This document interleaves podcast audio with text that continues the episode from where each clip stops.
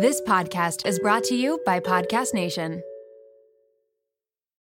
Look, Bumble knows you're exhausted by dating. All the, must not take yourself too seriously, and 6'1" since that matters, and what do I even say other than, hey? Well, that's why they're introducing an all-new Bumble, with exciting features to make compatibility easier, starting the chat better, and dating safer. They've changed, so you don't have to. Download the new Bumble now. At Evernorth Health Services, we believe costs shouldn't get in the way of life-changing care, and we're doing everything in our power to make it possible. Behavioral health solutions that also keep your projections at their best? It's possible. Pharmacy benefits that benefit your bottom line? It's possible. Complex specialty care that cares about your ROI? It's possible. Because we're already doing it. All while saving businesses billions. That's Wonder made possible. Learn more at evernorth.com/wonder.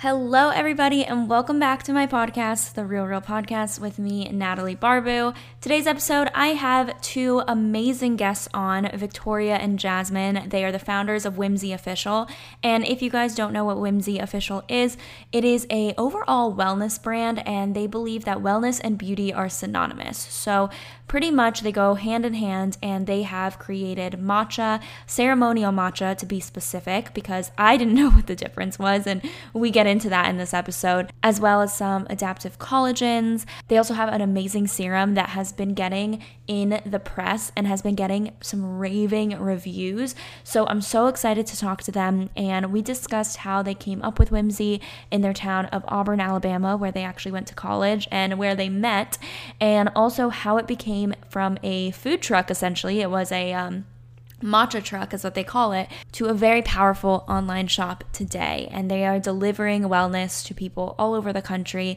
and I think it is just really, really inspiring, their story on how they created this, and very, very quickly, I will say. This is a very new company, and they are super, super successful, and you've probably seen them in press lately because their matcha, their collagen, their serum has been getting some amazing reviews from some of the biggest brands like Allure, the literal Bible of beauty. Have that Allure stamp of approval. I think that you're doing a great thing, and especially being such a young business, it's just really inspiring for me to see. I also wanted to begin to be a little more personal in my podcast intros.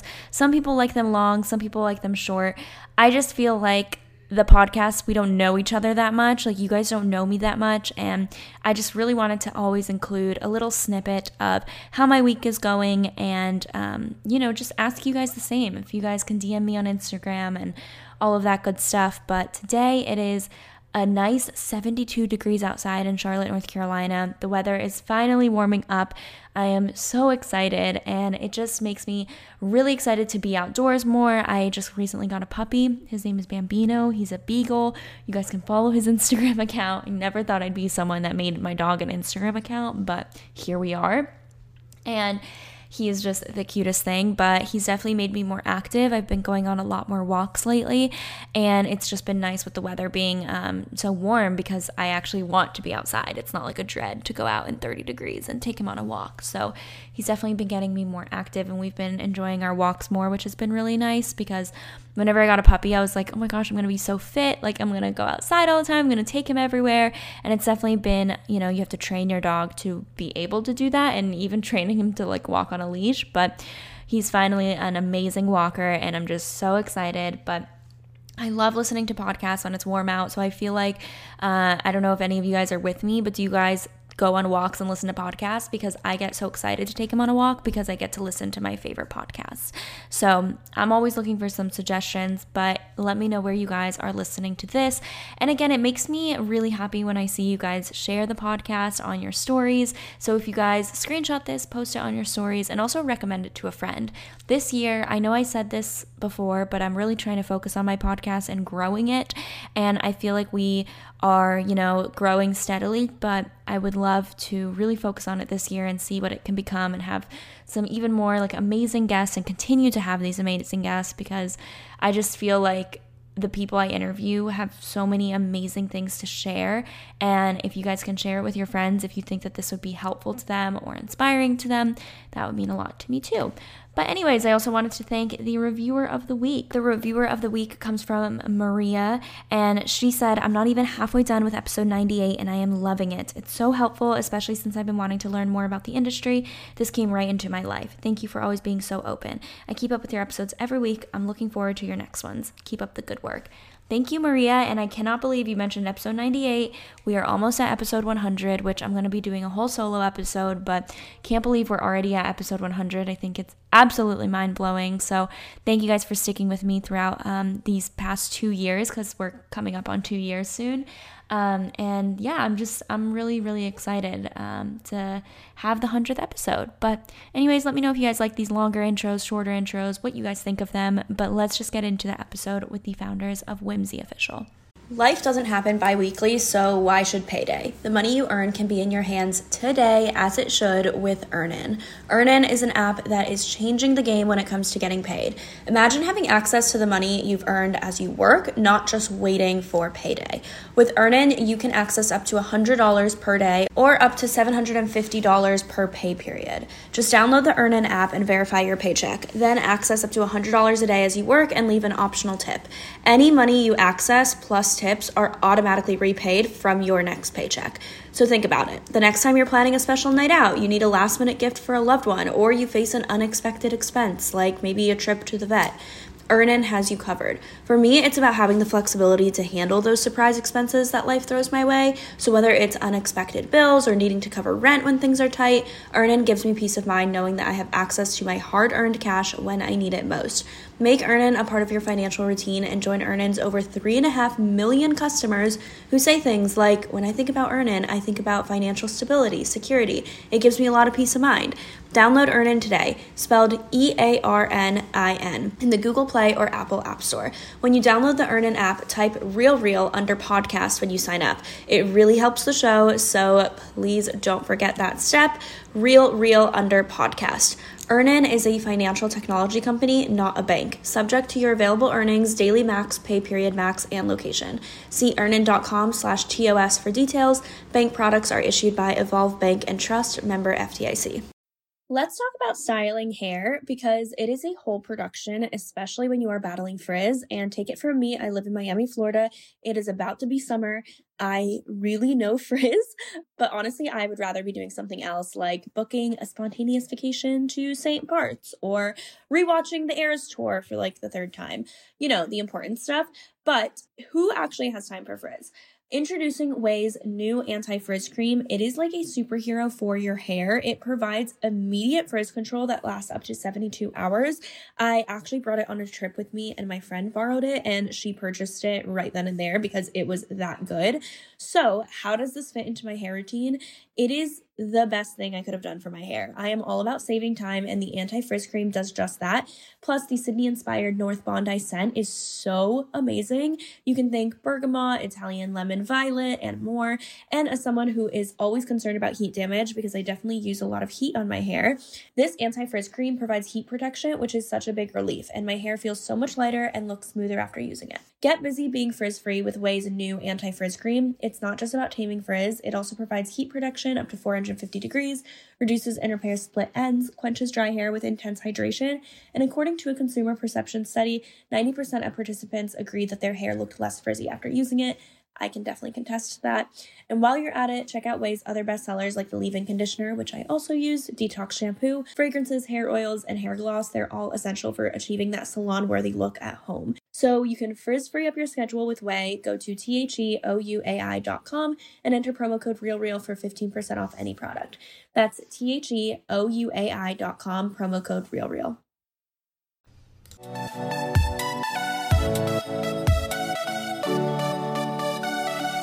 Hi guys, thank you so much for coming on my podcast. Hi, thank you. I'm so excited to have you on. I can't wait to hear about how you guys created Whimsy Official, but before we do that, we're going to get into setting the record straight, which is some stereotypes and some assumptions, and then you guys are going to let me know if they're true or false. So let's just get into it. The first one is you need to be in a big city to start a successful company. I definitely false. You know, we started our business in 2018, and it looked a lot different than it does now as Whimsy Official. We started it as a mobile matcha bar, which was so much fun because we had just, you know, got out of college. I dropped out. Jasmine graduated, but just didn't really know if she wanted to pursue that career path. And we introduced matcha and adaptogens and all these other health supplements to our small town, which was, it's Auburn, Alabama, where we went to college at Auburn University. And it just was a really amazing experience to watch how, if you put in the work and do the education, and you can really change people's perspectives. And, you know, being in the Southeast, health and wellness means something so different here than it does to people in, you know, the big hub cities like New York and LA. And so we just really educated people and focused on bringing those new concepts here. And it really worked for us. Yeah, I feel like that's really true about the small town, because you think that when you're starting something like matcha or something in the health and wellness industry, like, oh, you have to be in a place where there's a million other like matcha companies or other health and wellness companies. But you have such an advantage of being one of the first ones in your town. And I feel like people underutilize like they're the closest resources to them, which is like their neighbors and their friends and their family. And I feel like it's really, you guys did have a slight advantage of going into a town where maybe there wasn't a ton of health and wellness spaces already there. Absolutely. And something else I can add to that is that your overhead, when you're not living in a city like LA or New York, you know, when you're a startup company, your overhead can be so much lower. And it's really great to be able to leverage that because, you know, we're big on crunching the numbers and making sure that everything financially really makes sense for the brand as well. And so I know that as we made that really weird pivot from matcha bar to cafe and then now to direct-to-consumer wellness and beauty brand, it has just really been a savior for us. Yeah. I mean, I think that's really cool how you guys started and your story. And I definitely didn't expect you guys to be from like Auburn, for example, because usually, again, like you were saying, you think of these places and you think that they're in big cities, but you guys are doing it right because your rent isn't crazy high as it would be if you were like in New York and or LA, and then you guys again have that like advantage of being in a smaller city. And the next one is you need a co-founder to start a company. So I would say that this is false. You don't necessarily need a co-founder to start a company because me and Victoria, we both have separate businesses outside of Whimsy Official, and we run Whimsy Official together. But I know that what we're doing right now, I could never do without her in a million years. We definitely play off of each other's strengths and weaknesses so well that this is, you know, kind of a perfect fit for both of us. And I'm really lucky to be working with somebody that I can communicate with so well and who also is my best friend, which I know for a lot of people that is difficult. But for anybody who's looking to have a co-founder, I just really recommend talking through things as much as possible, talking through what your strengths and weaknesses are, kind of like I said before, and that will really lead you to being the most successful in working with somebody else. And I definitely second that. I mean, working with your best friend / you know, we call each other sisters. Yeah. It's just such an advantage already. And I know that's not the case for everybody, but for us, we just really play off of each other's strengths and weaknesses. And like it's been so interesting. We've been really getting into human design recently and learning how our human design and, you know, our signs and everything just really impacts our communication strategy. And it's been so cool to watch us grow as business partners over the last couple of years because of this, and being able to use that as a tool has been just awesome.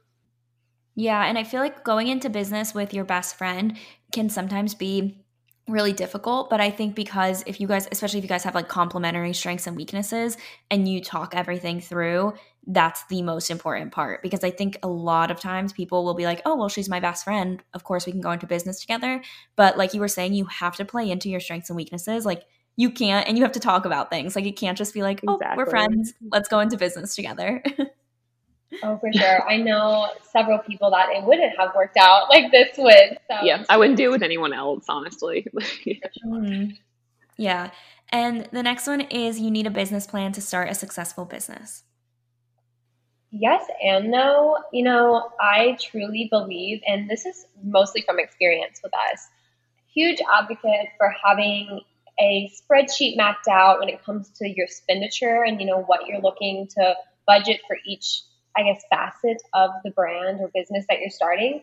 But I do think that there's just so many ebbs and flows. And I know so many entrepreneurs will say this, but the ebbs and flows are unpredictable and you just never know what kind of curveballs are going to come your way. So it's good to have a strategy for sure and a game plan of what to expect, especially when it comes to finances. But I think also the beauty in starting a company is learning from your community and growing it and being willing to make changes when things aren't working. And I think that sometimes having a business plan that's too rigid can put too many constraints on the partnership, on the business. And at least that's our experience being a self-funded company. Now, I couldn't say the same, you know, if we approach investors and we transition our business into that realm. I don't have any experience with that, but I mean, you know, it's worked for us so far to just kind of go with the flow. It's been very healthy for us. Yeah. And I think also with business plans, like you were saying, how you are a little bit more rigid with them. And kind of as we've seen this past year, things can change in an instant. So being too preoccupied on your business plan, I think, can sometimes backfire on you because let's say you spent so long focusing on your business plan and then all of a sudden a pandemic comes and kind of throws it all away. You know, you might not be able to pivot as easily as you once thought. So I'm kind of like on the fence with business plans. I'm like, I think having a rough business plan is good. Having a budget is definitely necessary, but like having one that's like a 15-page business plan that like you have every year plan and like everything that you're going to do in the next 5 years, I'm like, I don't know if that's necessarily that necessary anymore. Mm-hmm. Totally on board with that. I mean, yeah, I look back on just the way things have worked out for us and the way things have manifested in such different ways. And I'm like, wow, if we would have done what we initially planned, we would be really sad right now. Like, yeah. We don't even have a business. So yeah, it's been all about reading the room, reading the situation, and just making the proper decision as it comes up. And that's definitely, I believe, also it takes some intuitiveness to be able to come into that and it's some experience. But I mean, you live and you learn, and how are you going to learn if you don't go through it and just put yourself first in the position to take those risks and make those decisions. Yeah, it's all about adapting for sure. Right. And what did you guys do prior to Whimsy Official? So I know Victoria and Jasmine, you both went to Auburn. Is that where you guys met? Did you guys own other businesses? What was kind of like your background before Whimsy Official was a thing? So there, we met in 2013, and there was this huge football game going on in Auburn, our college town. And we actually met at a tailgate where lots of, you know, drinking, vodka sodas, everything was involved. And we kind of instantly became best friends and have been ever since. And kind of fast forward to 2017, I had graduated college. Victoria had already started her graphic design business. And we really bonded over plant-based wellness. One, because we both kind of struggled with different eating disorders, having a bad relationship with food and our bodies. And for me, I had watched the documentary, What the Health, and that kind of sparked this like crazy plant-based recipe obsession for me. And I shared that with Victoria, and that served as a path of healing for both of us. And that's kind of why we're so, our foundation in Whimsy is plant-based wellness, because we are both so passionate about that. But yeah, that's kind of our background and how we met and how we kind of got together before Whimsy started. Mm-hmm. And to add to that, actually, you know, Whimsy Official is derived from our initial brainchild called Just Whimsy, where we started the mobile matcha bar, and that grew so fast in a year. We grew it in a college town where no one even knew what matcha was to being a six-figure business. And we had a demand to open a brick-and-mortar storefront, did that, COVID hit, we were just like, wow, this is our sign to start this beautiful product line we had always been hoping. And so, you know, we really took it as an opportunity from the universe and went for it. And when Jasmine was referring to using plant-based wellness as a form, an outlet of healing, that's because we, throughout college, both dealt with our own bouts of eating disorders. Jasmine competed in pageants. She dealt with some severe orthorexia where she's just so, you know, particular about what food she could be eating, and not really from a wellness clean perspective, more so from a caloric perspective, right? And so when you're counting calories and being so conscious of just that alone, even when you're already a small figured person looking great, you know, a healthy young 22-year-old girl, like that's not, you know, it's taking away so much value from your life because you're not able to focus on the experience of life itself. And it's really putting a lot of, I guess, I don't want to say just pressure, but it's very all encompassing, you know, when you're, all encompassing. And for me, I was really wanting to branch into modeling and acting and just was focused so much on the way I looked. I had grown my then Instagram account to over 10K and was doing the whole influencer thing. And I was just feeling so much pressure from society and from the newfound influencer lifestyle of social media. And it just really drove me into anorexia, and that became very severe. So when Jasmine introduced plant-based wellness to me, I was like, this is my saving grace. Like, this is everything I could have hoped for because, wow, I can heal my body. I can restore my weight in a way that makes me feel proud of what I'm putting in my body rather than just being told by, you know, some recovery clinic, like, oh, you need to eat 3,000 calories a day or 3,500 calories extra a day to restore your weight. Like, that didn't feel natural to me. It didn't feel right. And I knew in my heart that it wasn't the way. So this all just manifested itself into us wanting to open that mobile matcha bar, and it changed our lives forever. And yeah, and we were actually working as servers at a very high-end restaurant in Auburn, and that we were sitting after work one day drinking a glass of Prosecco, and we had kind of brainstormed how we wanted to start this mobile matcha bar. At first, we thought about, you know, renovating a bus and doing it that way, or, you know, maybe something different, but we came to the conclusion that we wanted to start a mobile matcha bar, and that was the beginning of Whimsy, and it was called Whimsy Beverage Bar back then. Wow, that's incredible. And with that, how long was like the mobile matcha bar a pop-up, or like when did COVID hit? Like, when did the plans change to make it like an online direct-to-consumer company? Yeah, so we started Whimsy Beverage Bar in 2018. It was, I think, September. Yeah, 2018. September. It's so crazy. We had this idea in July, literally opened within 2 months, like had a custom concession trailer built out for us. Like, we moved fast. Like, I will say that. We moved very fast, but all the stars aligned and we were able to make it happen and swing it financially and opened that September 2018.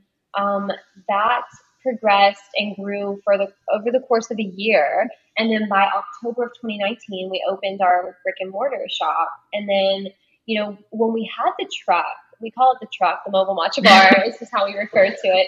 But we had the truck and we knew like there was a demand. People were like, I love your matcha so much, but I can't always find you guys. Or sometimes, you know, you're doing a pop-up out of town. Is there any way you could package your matcha in jars so that we can buy it and have at home? And that is when we really had that aha moment. And this was, you know, late 2018. Mm-hmm. We were just like, okay, that could be like a really great source of income for us. And it could be a way to allow people to enjoy our matcha at home. Like, let's try it. So we started like a whole separate D2C line called Whimsy Matcha, just super simple, kind of an extension of our current brand. And it was so different. It was all pink. The jars were so tiny. You know, the matcha was still ceremonial grade. It was excellent quality, but definitely nowhere near what we have now with our current farm in Kyoto, which they're absolutely amazing. Kudos to them for producing such amazing matcha. But, you know, we just knew in our hearts, like, we were like, okay, this is the move. Like, we want to like expand on this. Like, let's rebrand it. Let's really go all in and create something. But, you know, having the truck and then the chaos, honestly, I'll say it was chaos. It was. Trying to open a brick and mortar. There was so much going on, training lots of employees and things. And we just didn't really have the time or energy to pour our hearts into Whimsy Official, which is what it is today. So when COVID hit, it was such a weird time for us. You know, we, as it was for everybody, it just was such a shock, and no one knew what was really going on. No one knew what the health of their business was going to be looking like. And if we were even going to come out of it, you know, everyone was kind of expecting like this could last years. We just don't know.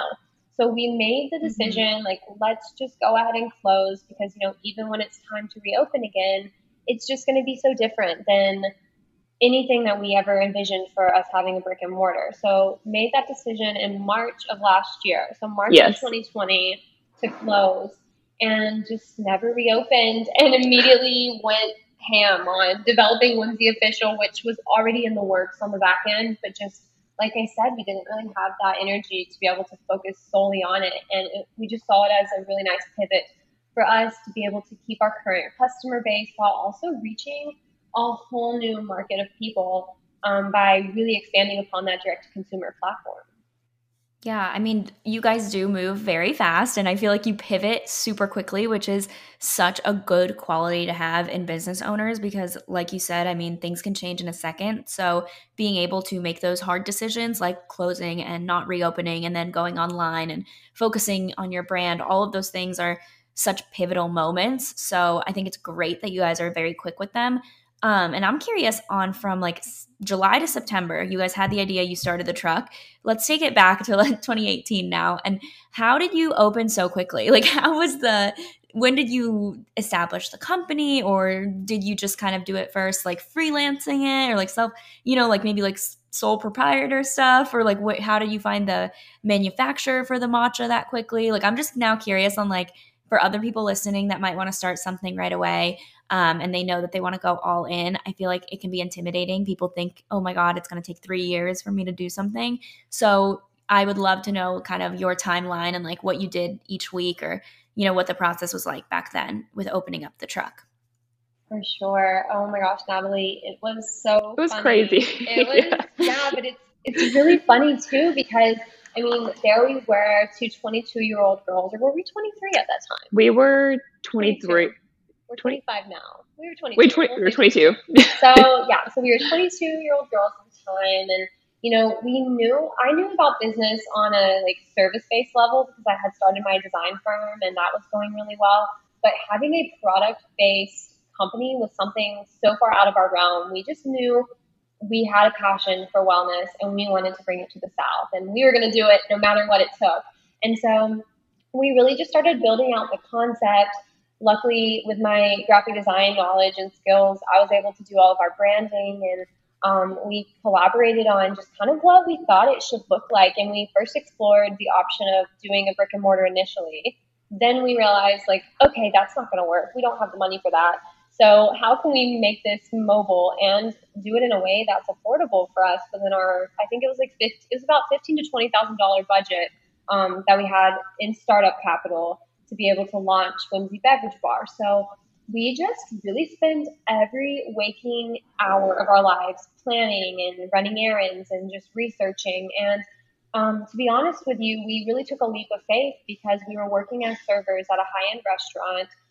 That was really sustaining us as we were making these different career changes in our lives. And we said, okay, we can either try to hold down this job and get everything ready, and it maybe takes 6 months to do, or we can quit our job, just go at it full force, and get it up and running in 2 months, and then just live on our savings until then. And so we both made the commitment to do that, and like we were serious about it.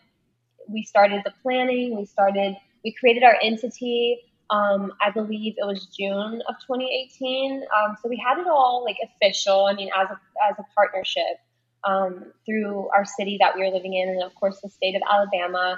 And we just started like building out like what we would need, like what kind of supplies we would need, what the products would be. And when I say we weren't smart about it, like we were not smart about it. Now that 15 to 20K would have stretched so much further than it did then, because I mean, one, we weren't even buying at wholesale for a lot of the things. We had actually the matcha. You asked about sourcing, Natalie. And so we had just found a brand online that we followed, and we were like, oh, this is great. Like we can just ask them if we can have like a small discount code, and we can purchase our matcha from them. And so we were just buying everything at retail price, which is so crazy because it took us a couple of months into the business, and we were like, we're not doing something right. Yeah, we're not making any money. What's going on here?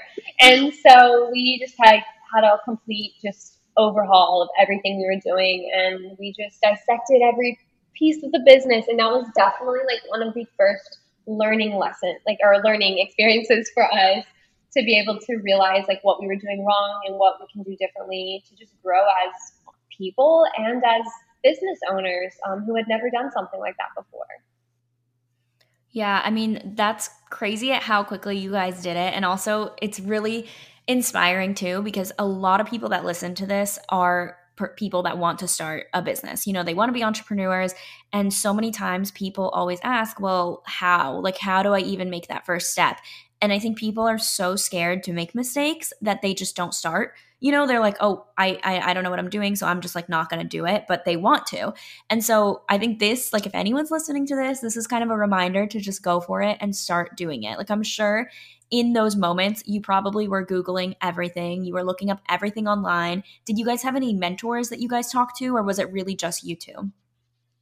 So we did have a few. I will say that like as I was handling a lot more of the financial planning aspect, I had spoken to someone, he was actually our boss at the restaurant we worked at. He was a part owner of the restaurant, and he also was a wealth manager, like on the side, an accountant, a CPA. So he was able to give me a lot of really great advice, honestly. His name's Richard. He's a really nice man, but he told me about like actually just doing the bookkeeping and making sure that you create something called a pro forma, which was crazy to me when he told me. I remember feeling so intimidated, like, oh, this sounds like so complex. But I actually just watched a few YouTube videos, and it really taught me a lot about managing your money and how to just make sure that you're doing your bookkeeping correctly. And that really helped us out a lot along the way. Yeah. And kind of going back to like the Googling things, it's some advice for anybody that is looking to start a business. Like Google is such a great resource, and you would be surprised what you can learn off of YouTube. There are different, you know, platforms out there that offer courses and different things like that. And just know that the mistakes will happen, and it's okay. And you just have to keep learning from those mistakes. I mean, that's one of the biggest takeaways we have from the very beginning of our business. Mm-hmm. And even if it's a big mistake, like, I mean, recently even, I ordered some stuff for one of our products when we hadn't finalized everything completely, and we wasted thousands of dollars on this packaging. And I'm just like, okay, wow, that's so avoidable. It's because we were jumping the gun and trying to get this going too quickly when all we needed to do really was just kind of slow down. And so I would just say, remembering to slow down and just giving yourself grace and knowing like this is a learning curve. This is an experience, and you have to appreciate the journey just as much as you do the destination, because when it comes to entrepreneurship, there just is absolutely no final destination. Yeah. And I think I like what you were saying about making mistakes and like giving yourself grace. You also learn so much from those mistakes. And I feel like they're so crucial to make mistakes, especially in the beginning, because you'll be making mistakes the rest of your business. Like you're never going to have a year where there's no mistakes that were made. So it's always better to learn in the beginning and make those maybe bigger mistakes in the beginning, or, you know, like learn so that in the future you can really look at it from a lens that's like, okay, let's not do that, because last time when I did this, this happened. So I think honestly, mistakes shouldn't be looked at as necessarily the worst thing, because you learn so much from them. And so I really appreciate you guys sharing that, because so many times founders of companies obviously don't share it, because why would you? You know, you don't want to announce to your customers, oh guys, we made a mistake. Like that's not something you really want to share. But I always appreciate when founders of companies open up and talk about the challenges, because it really gives hope to people who are just kind of in the beginning journey, and maybe they made their first mistake, or they're starting their company out. So I think it gives a lot of hope, and it gives also a lot of like inspiration to people who are trying to create their businesses. Absolutely, I agree. And that's also just something we're so I guess advocating for is just being transparent. Yeah, mm-hmm. Is transparency from the business side of things, and of course, you have your things that you want to keep inside of the company, and that's normal as well. But I think that we just like to use every opportunity we can to teach others, because we do get people reach out to us regularly, like on our personal accounts or even on the business account, asking us questions about how did you get started, or what do you recommend for this? And we want to be a resource and a tool for other people, and not have that, I use this word so much, but have that elitism surrounding owning a business, because really anyone can do it. You just got to put your mind to it and have a game plan and just go for it with your heart. Right. And with Whimsy Official, you guys started, like you said, in the matcha bar or the matcha truck, you know, the mobile matcha bar. And then you guys decided to open the brick and mortar. You guys closed the brick and mortar. Now you're all online. How is that transition? Like how, what from compared to what you started as just like that mobile matcha bar to now, is that something you knew you would get to in the beginning? Like, did you figure in the very beginning when you started, like, we're going to expand from the mobile bar, or you kind of just thought we're going to do the mobile bar and that's it? Like, how did it kind of go from like one spot to another, or was that planned kind of the whole time? I think it was kind of a little bit more open-ended when we started the mobile matcha bar. We definitely didn't know that we were going to be solely e-commerce at this point. But, you know, working in the mobile matcha bar, then moving into a brick and mortar, especially towards the end of having our cafe, we just felt in our hearts and our souls that doing something solely online really resonated with us a lot better. We feel like it really is more who we are as individuals, and we wanted to make a larger impact by being online. So we were definitely able to do that. And it's so cool because our first two products, our Glow Getter Collagen Blend and our Ceremonial Grey Matcha, they were our two best-selling drinks in our mobile matcha bar in our cafe, just obviously in drink form and not in like supplement form.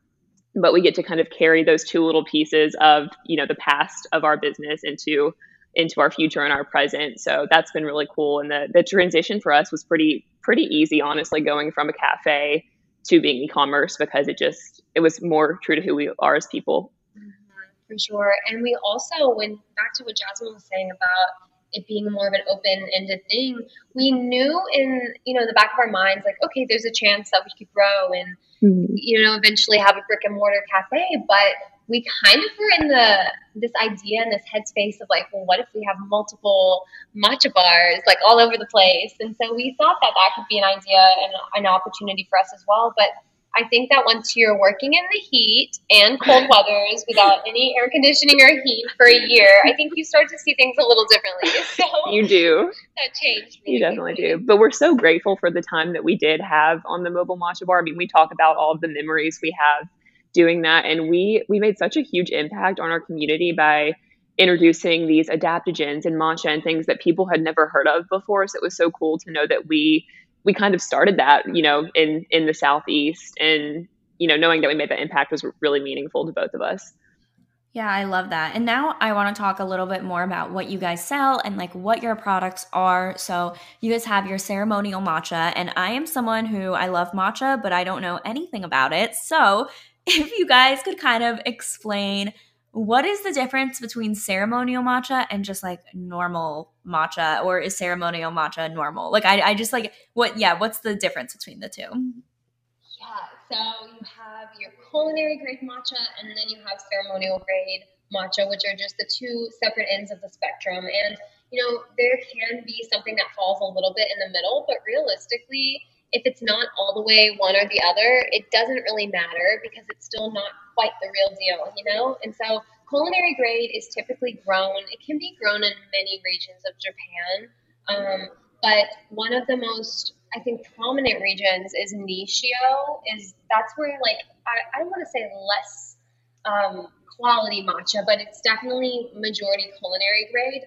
It's grown directly in the sun, so those chlorophylls aren't protected by shade at all, which just yields a lower quality ingredient. And then your ceremonial grade is typically coming out of Kyoto, Uji, Japan, which is just a nice, tiny, quaint town that has been just producing matcha for years and years. So they just have such a heritage and culture in the way that they grow and produce this matcha. And so it's just really nice that we are able to have such a great relationship with a farm that produces such quality ceremonial grade matcha, and you're getting so many awesome nutritious value with that as well, because you're getting the chlorophylls, which is so healthy for your skin.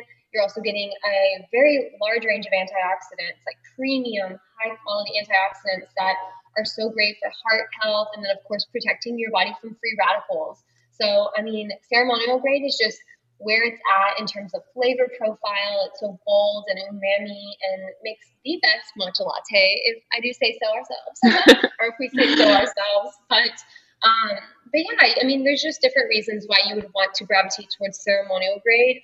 as opposed to culinary grade. And when it comes to spotting the difference, you will know by the color. If it's like neon green, bright, bold, that's definitely going to be your ceremonial grade matcha. But if it has more of like a murky, almost like a brown undertone to it, that's where you can identify that it's culinary grade. Got it. And are there, so I know like a lot of now like coffee shops sell matcha, or, you know, random like restaurants might sell matcha. How can you tell if it's like ceremonial grade or if it's not, or if it's like mixed with other stuff? Because I do know, like I remember looking up, I wanted to have a matcha and the only thing near me was Starbucks. And I was like, I feel like Starbucks would probably have like the lowest grade matcha just because it's like fast food and whatever. So I was like, let me look up if this is healthy. And there's so many grams of sugar in it. So I was like, I don't think this is that healthy. So how can I tell, like when I go somewhere, if like what's legit? So yeah, no, for sure. And I know Starbucks specifically, they mix in actual like white cane sugar, like refined sugar.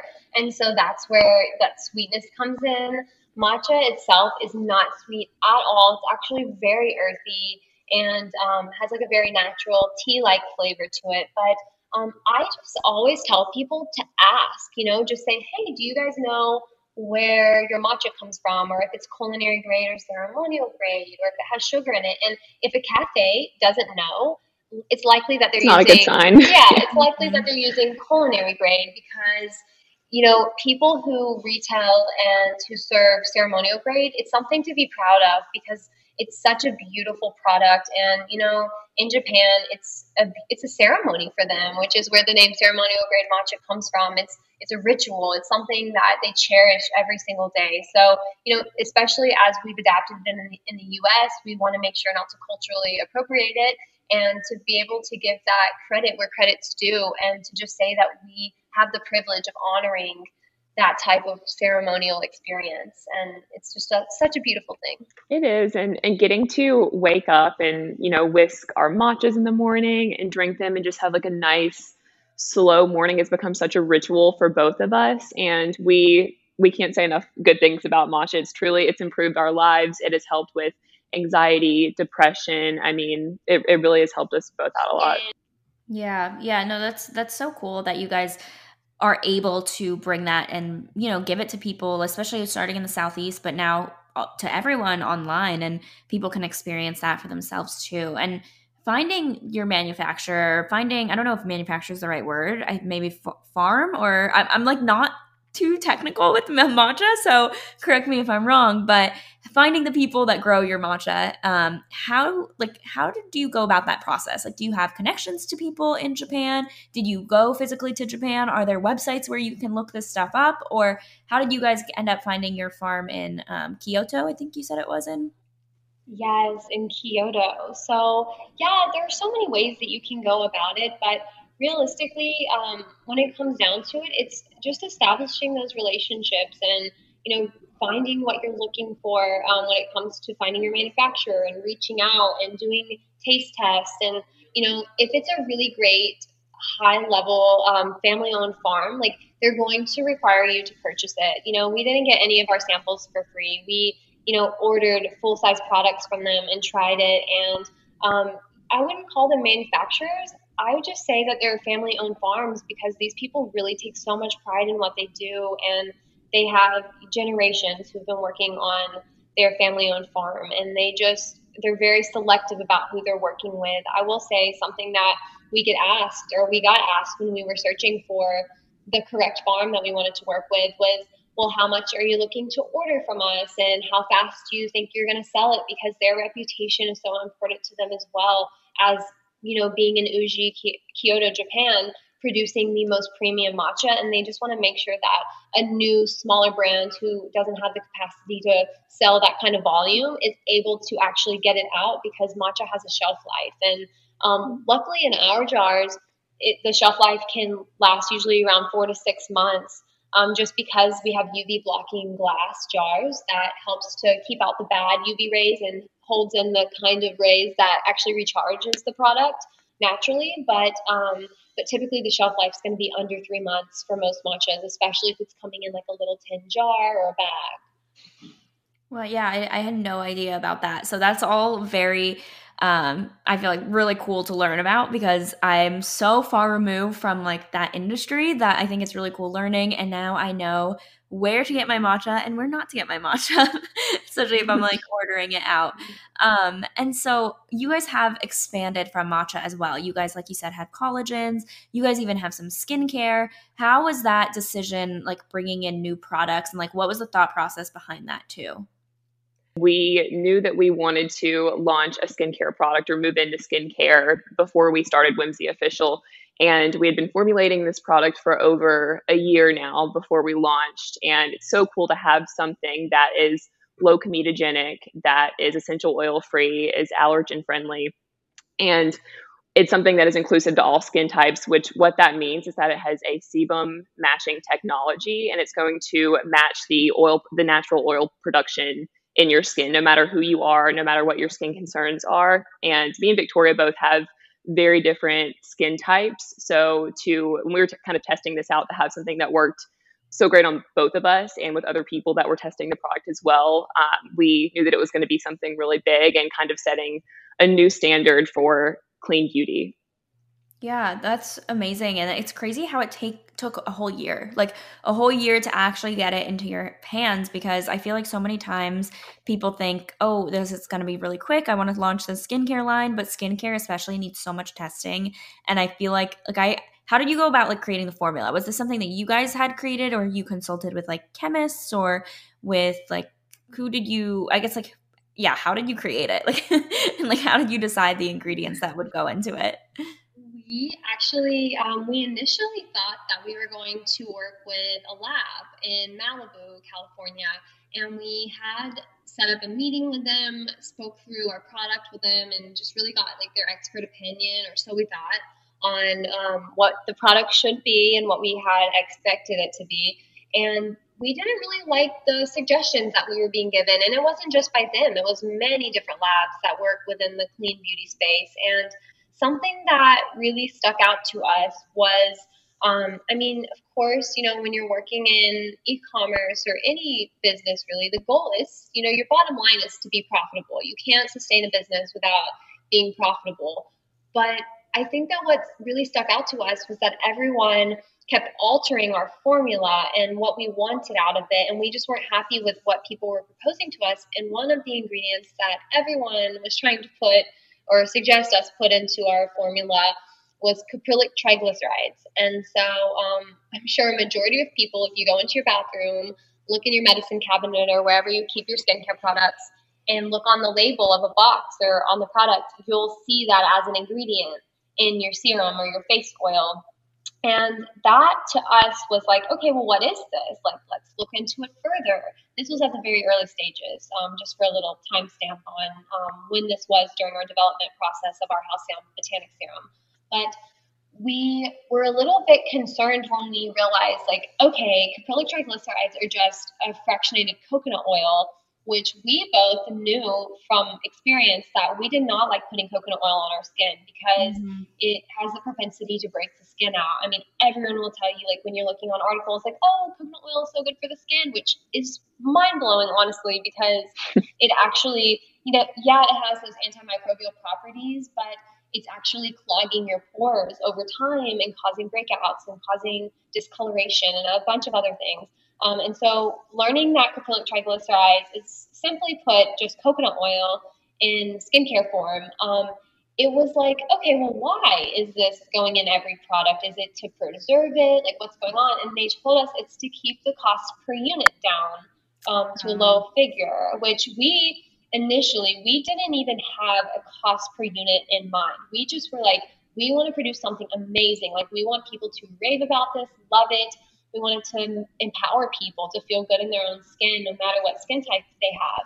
And so that was our first red flag. So we crunched some numbers, did some math to see, like, okay, will we be able to afford to build out our own facility and do an in-house manufacture in small batches so that, one, our products stay pure and good and, you know, they don't exceed a shelf life, or, you know, that you never know with that kind of stuff. Like, we wanted to be mindful and make sure that people are getting new, fresh products every single time. And then two, we said we can control what we're putting in it, and we won't have any pushback from, you know, some lab owner or facility. So we looked into doing that, and then we knew, like, okay, well, we need to consult with a chemist, like an organic chemist who can tell us everything we need to know about ingredients and where to source them, and because ethical sourcing is so important to us as well.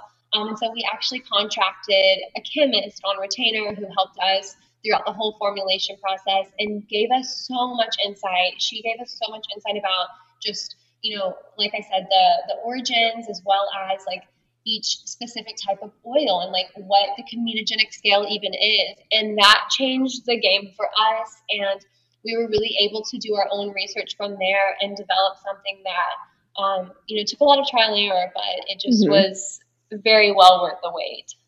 Yeah, that's, I mean, I feel like that's incredible how it really shows your integrity also of, you know, you could have just done the triglycerides and been like, okay, yeah, it'll probably be cheaper.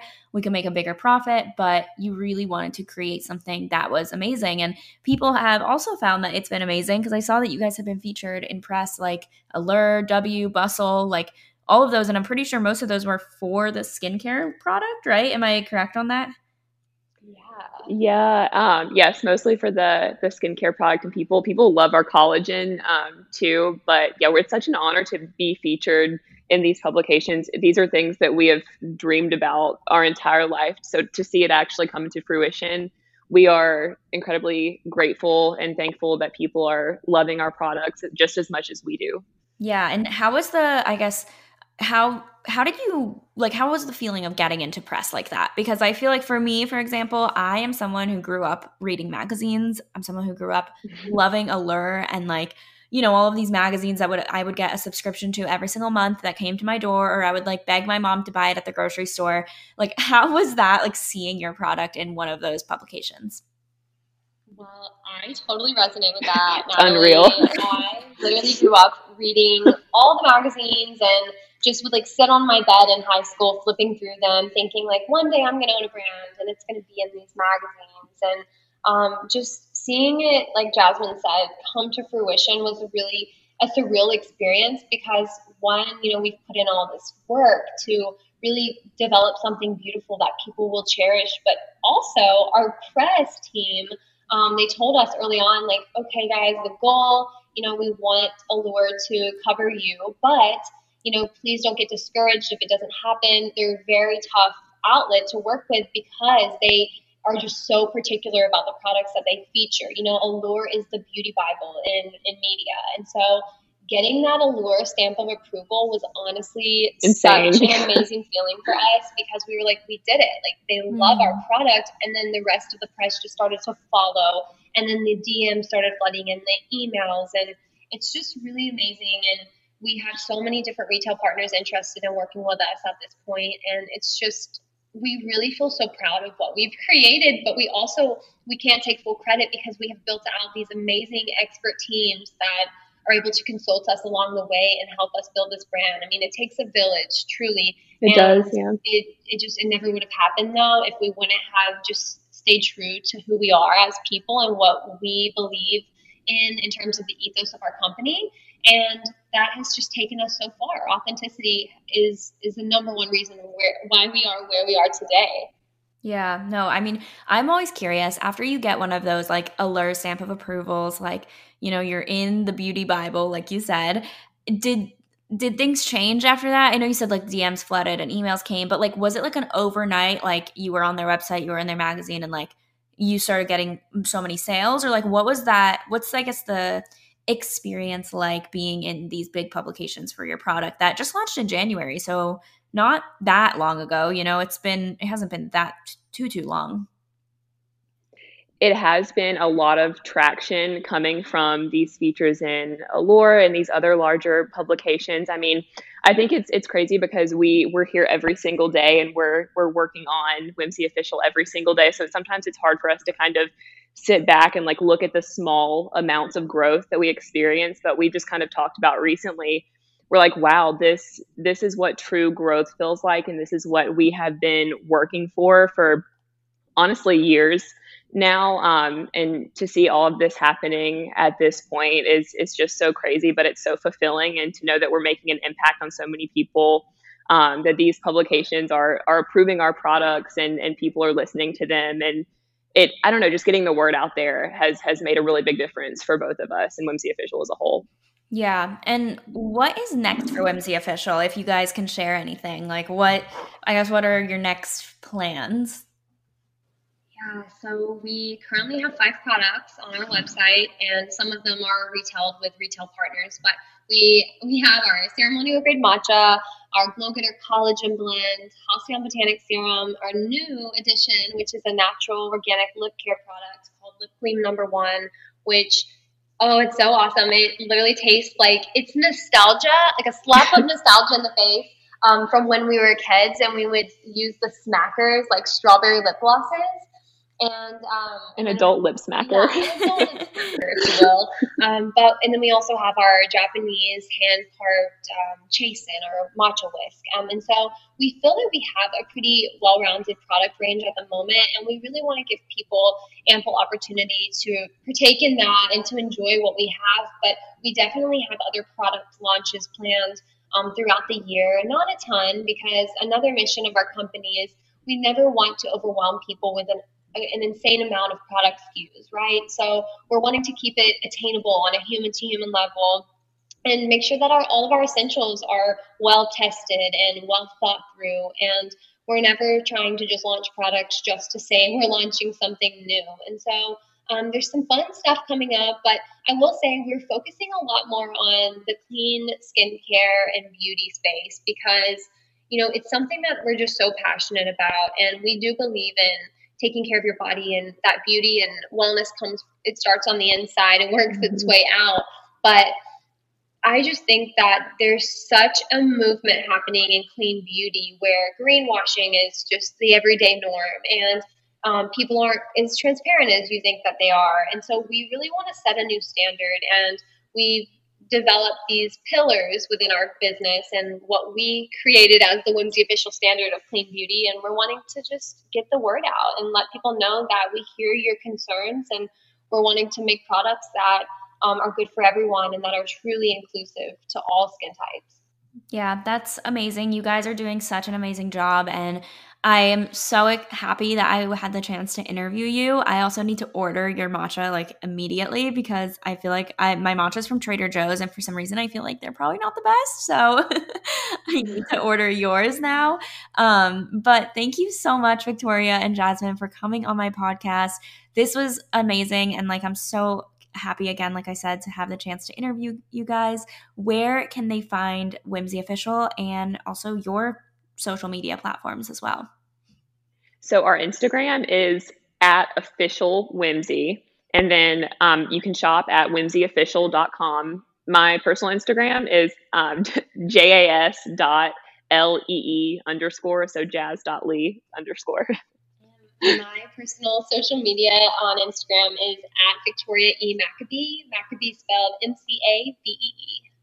That was it for the podcast. Let me know what you guys think of it. Be sure to follow us on Instagram, give it 5 stars if you enjoyed, and share it on your stories so that you can get reposted. Anyways, I love you guys so much. Thank you again for listening, and I'll see you guys next week with my 100th episode. That is absolutely crazy, but see you guys then.